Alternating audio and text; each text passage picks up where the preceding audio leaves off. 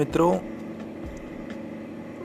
आज मैं भागवत गीता की दूसरे अध्याय की तिरपनवें श्लोक के बारे में बात करने जा रहा हूँ।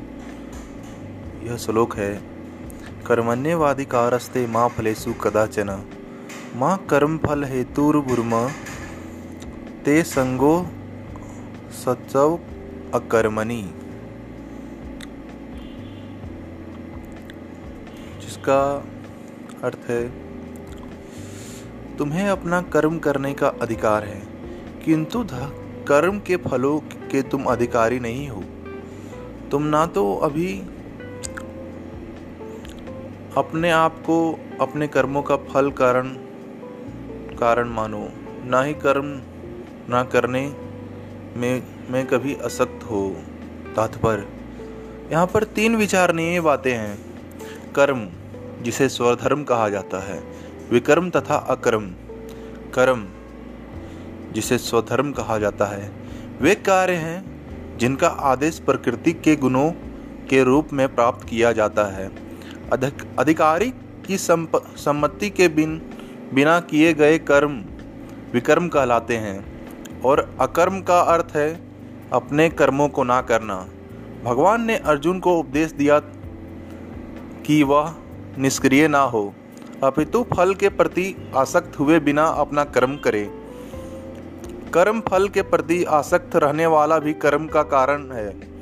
इस तरह वह ऐसे कर्म फल, फलों को भोगता है, जहाँ तक निर्धारित कर्मों का संबंध है, वे तीन उपश्रेणियों के हो सकते हैं, तथा नित्य क्रम, आपातकालीन कर्म, तथा इच्छित क्रम। नित्य कर्म फल की इच्छा बिना शास्त्रों के निर्देशानुसार सतो गुण में रहकर किए जा सकते हैं। फल युक्त कर्म बंधन के कारण बनते हैं। अतः ऐसे कर्म अशुभ हैं, अशुभ है। हर व्यक्ति को अपने कर्म पर अधिकार है। किंतु उसे फल के, फल से अनासक्त होकर कर्म करना चाहिए। ऐसे निष्कर्म कर्म निसंदेह मुक्ति पथ की ओर ले जाने वाले हैं। अतएव भगवान ने अर्जुन को फलाशक्ति रहित होकर कर्म के रूप में युद्ध करने की आज्ञा दी। उसका युद्ध विमुख होना आसक्ति का दूसरा पहलू है। ऐसे आसक्ति से कभी मुक्ति पथ की प्राप्ति नहीं हो पाती। आसक्ति चाहे स्वीकारात्मक हो या निषाधे निषेधा आत्मक। वह बंधन का कारण है। अकर्म पापमय है। अतः कर्तव्य के रूप में युद्ध करना ही अर्जुन के लिए मुक्ति का एकमात्र कल्याणकारी मार्ग था। इसके तात्पर्य से हम यह समझ पाते हैं कि हमारी बस में सिर्फ़ हमारा कर्म करना है। ये हम पे डिपेंड करता है कि हम कैसा कर्म करते हैं। इसके अनुसार हमें उसकी फल की, उसके फल की प्राप्ति होती है।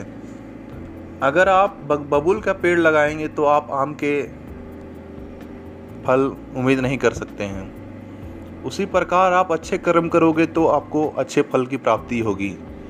और अगर आप सोचोगे कि आप बुरे कर्म करके अच्छे फलों की प्राप्ति कर सकें तो यह पॉसिबल नहीं है।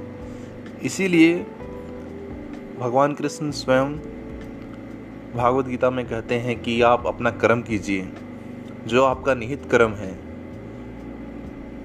जो धर्म के अनुसार करना चाहिए, जो धार्मिक अनुसंधान के अनुसार सही है, वह आप कीजिए, उसी में मुक्ति का मार्ग है। और अगर आप बुरे कर्म करेंगे तो फल भी आपको बुरा ही प्राप्त होगा। हरे कृष्णा।